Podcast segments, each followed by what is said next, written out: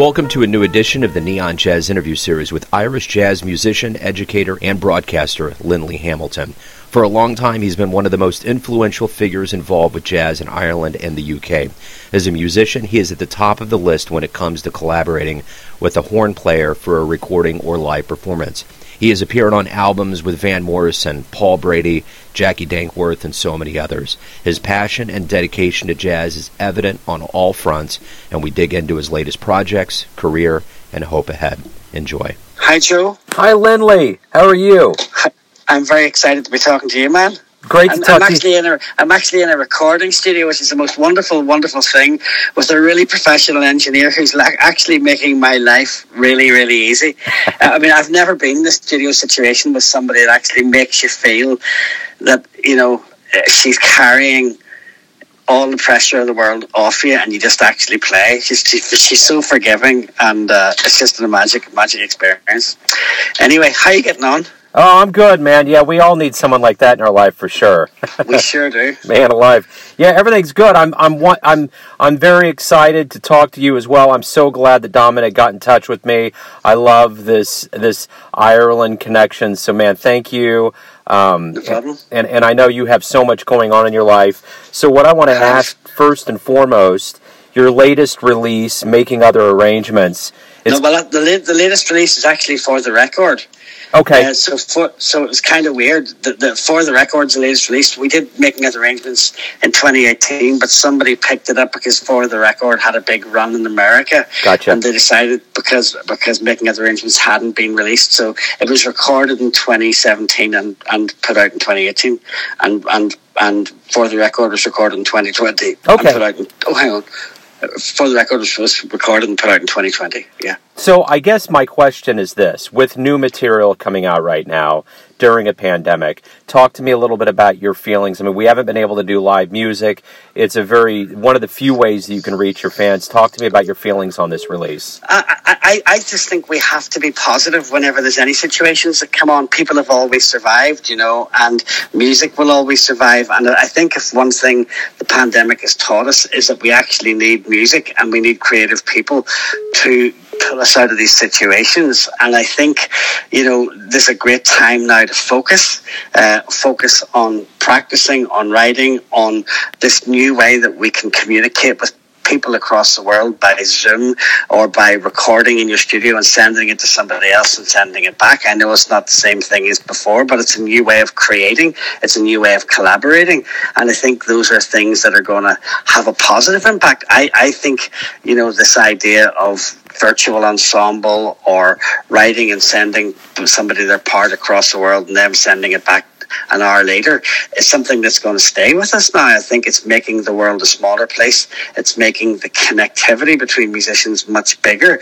And I think that's a really important thing because if we think that Livery Stable Blues was the first uh, published output audio or record uh, in in 1917, the first jazz record. And we're only really 104 years on, and the progress that jazz has made in that time. I think the whole socialization process of when gramophones happened around Louis time in the 1920s, and eventually the situation we're in now with Spotify and and the internet and internet and digital radios, and you can you can record your album and you can upload it from your phone and you can send it all over the world in 30 seconds. I think there's a socialization process that's going on, and we can we can bring our cultural heritage with us whenever we're writing and we're playing, and we can share that with somebody from a different cultural heritage and a different method of socialization. So I think, like all things, you have to see the opportunity and the misfortune.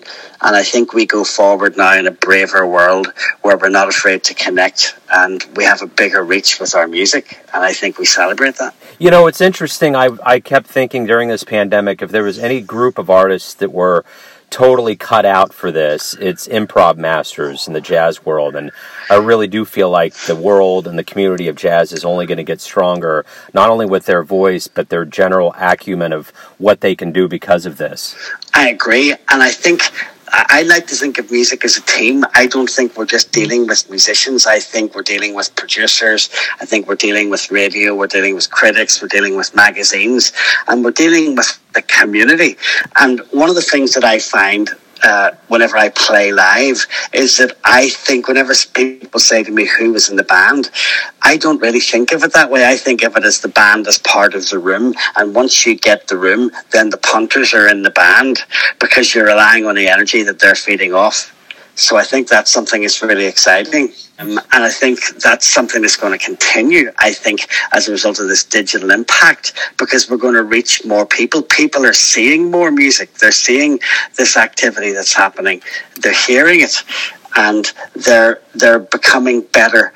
Uh, their, their understanding of the music that we're creating is better. So I think it's, I think it's something that's, that's positive. Absolutely.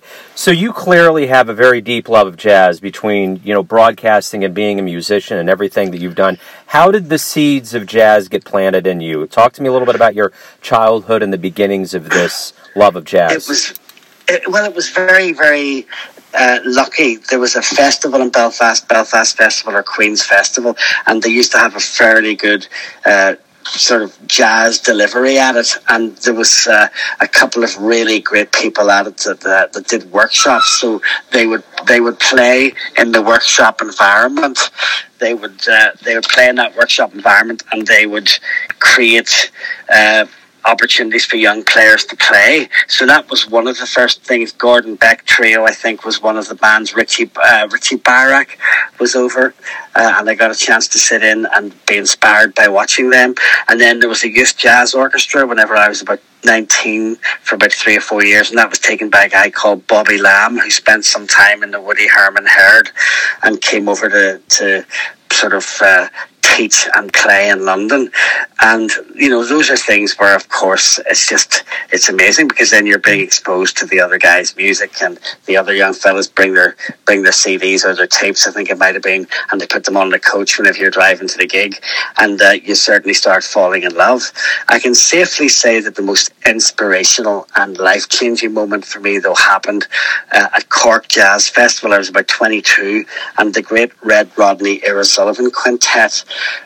uh, were playing, and it was Red Rodney trumpet, Ira Sullivan on flugelhorn, sax, and flute. Uh, Garry Dial, who's still with us on piano, Jay Anderson, who's still very much with us on bass, and uh, Jeff Hirshfield on drums.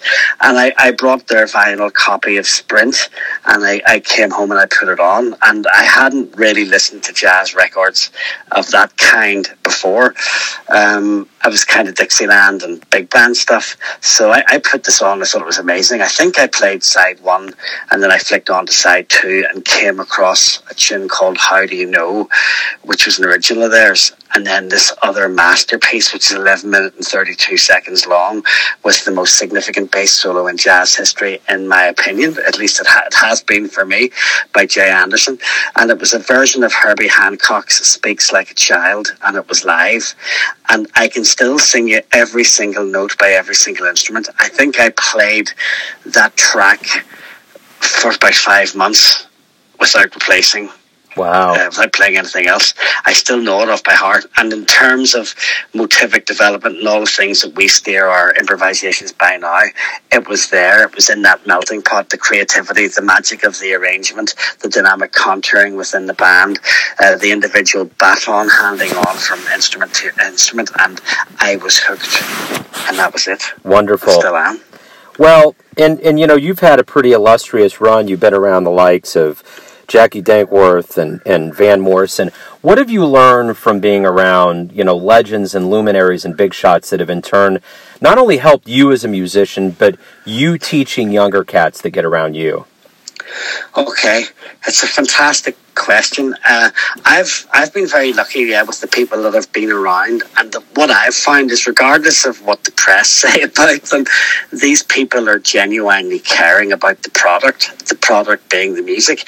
They don't want to punish you. They don't want to make your life difficult. They want to make your life easy. They want to tell you what they what they want you to do, um, and and they want uh, to to make it as easy for you to play as you possibly can. That's that's the first thing I would say. So they they don't damage your confidence. They don't damage your morale. Uh, they celebrate with you whenever you have a victory in their music. You know, I've, I've always found that. Even my own current band with uh, with Adam Nussbaum and, and Mark Egan uh, on drums and bass.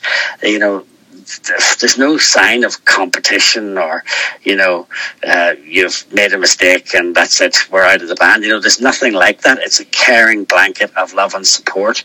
Uh, they have nothing to fear from me. Um, so I think that's the one big thing that I try and bring forward into the teaching. You know I'm an academic I'm a doctor of jazz so doctor of jazz performance so I, I have a lot of learning in depth about sort of what happens in uh, whenever you analyze solos and what great players are doing um, and and how you make the musicality attached to it. So stuff like for example uh, dynamic contouring. So how you reinforce the message of tension and release by dynamic contouring you know from loud to soft.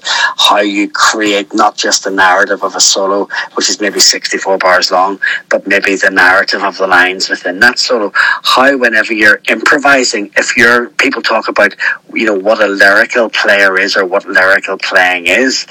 And what lyrical playing is, of course, is whenever you're playing in a conversational way. So if you're playing, if you think of your solo over 62 bars, 64 bars as like a paragraph, well, you're not going to start on beat one because you know the melody or the previous solo has finished so you have to give the punters or them space having finished before you put your indentation, which is your first paragraph sign, your space for your first note. Then you're going to have a narrative of those lines. You're going to have intensity. You're going to have dynamics. You're going to have a peak. You're going to have repetition of ideas. You're going to have development of those repeated ideas.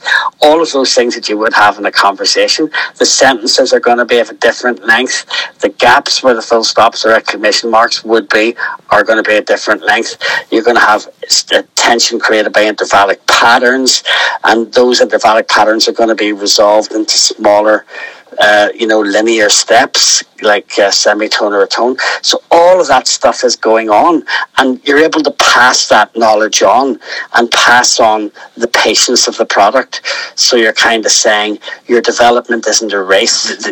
What you what you crave for is to sound a certain way. You know, uh, in the in the future in three or four years time. But the process of developing along that way uh, isn't something to be ashamed of. It's to be celebrated. You have to enjoy making the mistakes. You have to enjoy learning from those mistakes. You have to enjoy, you know, an experience where you're maybe not the strongest person on the stage. Uh, you have to enjoy and be patient in your development and embrace all of those things because the, the fun is in the learning and the skills are, are, are kind of transferred as you get older. So you balance, you know, being a musician, an educator, and a radio host. How do all of these come together to ignite and motivate you every day you wake up? What do you look forward to the most? Well, you know, that's a really great question. I think what I look forward to the most is the variety. Uh, my life is really interesting, you know, and, and if I'm practicing for three or four hours, you know, if, if that's the only thing you're doing, you have to find some way of downtiming, whether it's walking or, or watching something or reading something before you come back to it again. Um, but if you're teaching as well, well, then you, you've got that variety of the preparation of the lessons. I do, I supervise a lot of masters and, and, and PhD and, and final years of degrees. So you're really doing specific supervision in terms of presentation of research research, and that's kind of mentally involving, you know, and you're learning every time you do that, and you keep transferring that skill. And then the broadcasting gives you a chance to balance the articulation of the knowledge which you have. So you might hear maybe something in seven, and you might hear something where, for example, somebody's developing an idea using triad pair substitutions. You've got to you've got to balance how you tell the punters that, so you aren't you aren't turning them off. You've got to find some kind of way to create the magic and the passion. Um, and to articulate it in a way that they can digest it. And, and sometimes you're just talking not just about what the music is or how the music's formed, but how the make the music makes you feel. And I think sometimes we can forget that that's the most important thing because it's not just how it makes us feel whenever we play, which is very, very special. But it's that translation to what the people are hearing, you know, whether it be through your radio show, whether it be through your gig, or whether you're really, really lucky enough, lucky enough in a performance class when you can create the environment where that student steps up another level. They hear that and they don't want to go back. So it all kind of ties in, and the passion transfers across for different reasons. I, am one of these lucky musicians who realizes that I'm not the best in the world. And I know because I have an enormous record collection and some of my favorite trumpet players are still alive and I'm in awe of them whenever they play. And I don't feel humiliated, I don't feel bitter, I don't feel sad. Uh, I feel it's a wonderful thing to hear their music and it's a wonderful thing for them because they are mentoring me through their records and I'm trying to mentor people through my records or through my performances or in the classroom. And I, I really get excited whenever I see somebody who I know is going to be better than me in 10 years' time.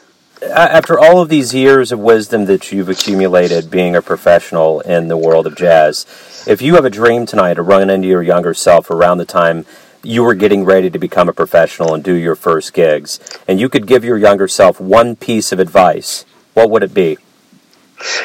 Uh, I think it's uh, enjoy it more and uh, take the defeat slightly. I think if you're, I think if you're in a situation where you're playing jazz or you're improvising, you know, you're always going to have situations where you come off the stage and you've had a bad experience, whether you just haven't brought your A game to the party or whether you thought you were better than you were and somebody comes in and uh, you you can't you, you feel yourself shrinking on stage as you have been you know demoralized by by where you really are in the race. And i think the big thing is to not think of music like that. Music isn't a, a victory it's not a battle. We're not trying to win. I think i think that for me uh, there's a difference between achieving success and achieves, achieving victory. I think if you achieve victory, then there's a whole lot of losers.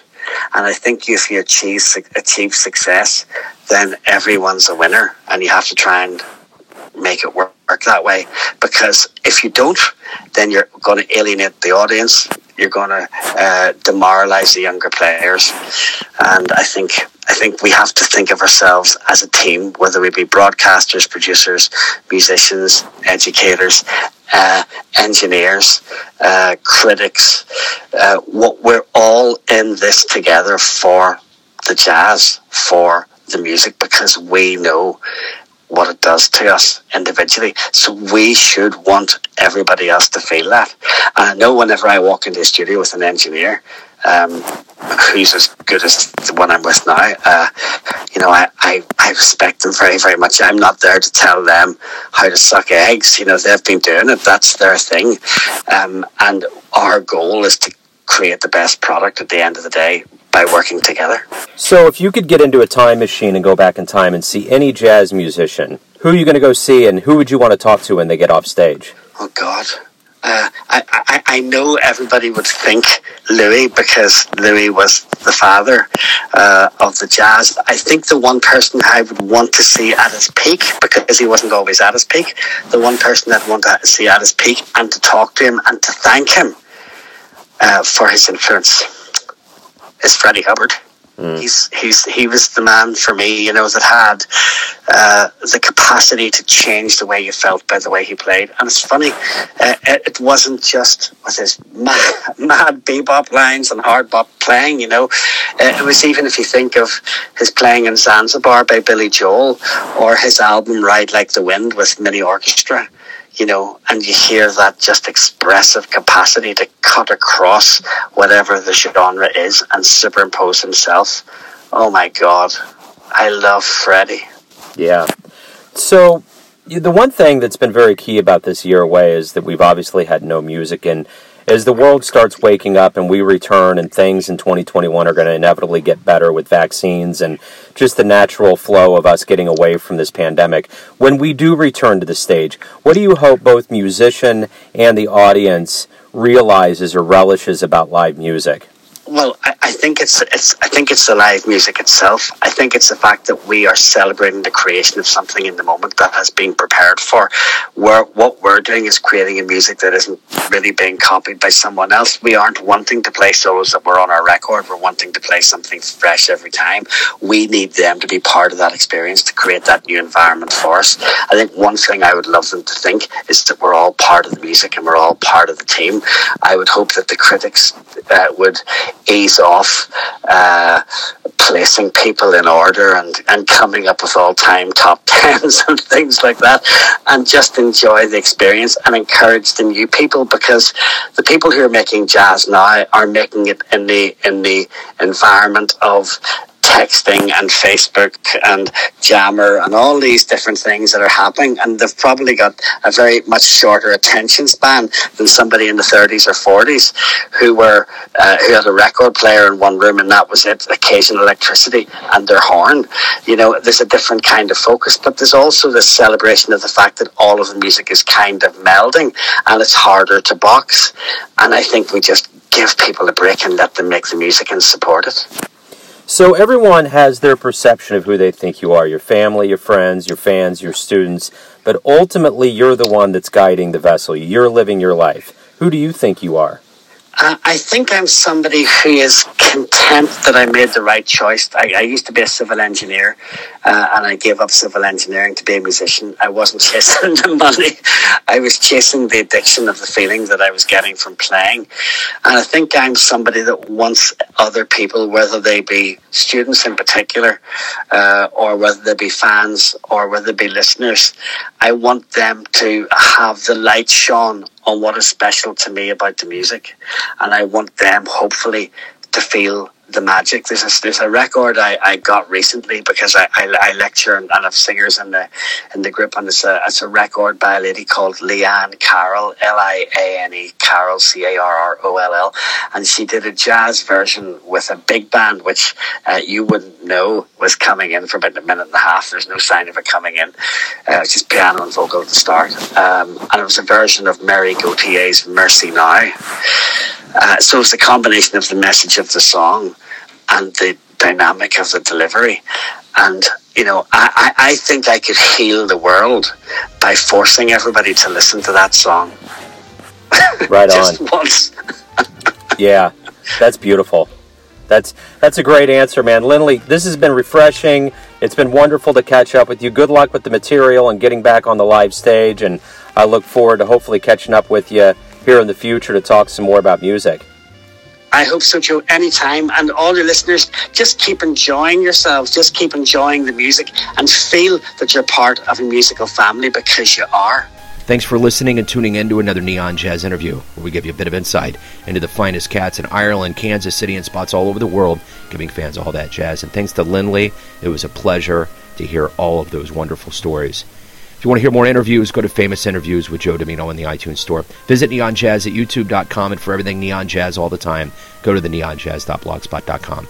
Until next time, enjoy the jazz, my friends.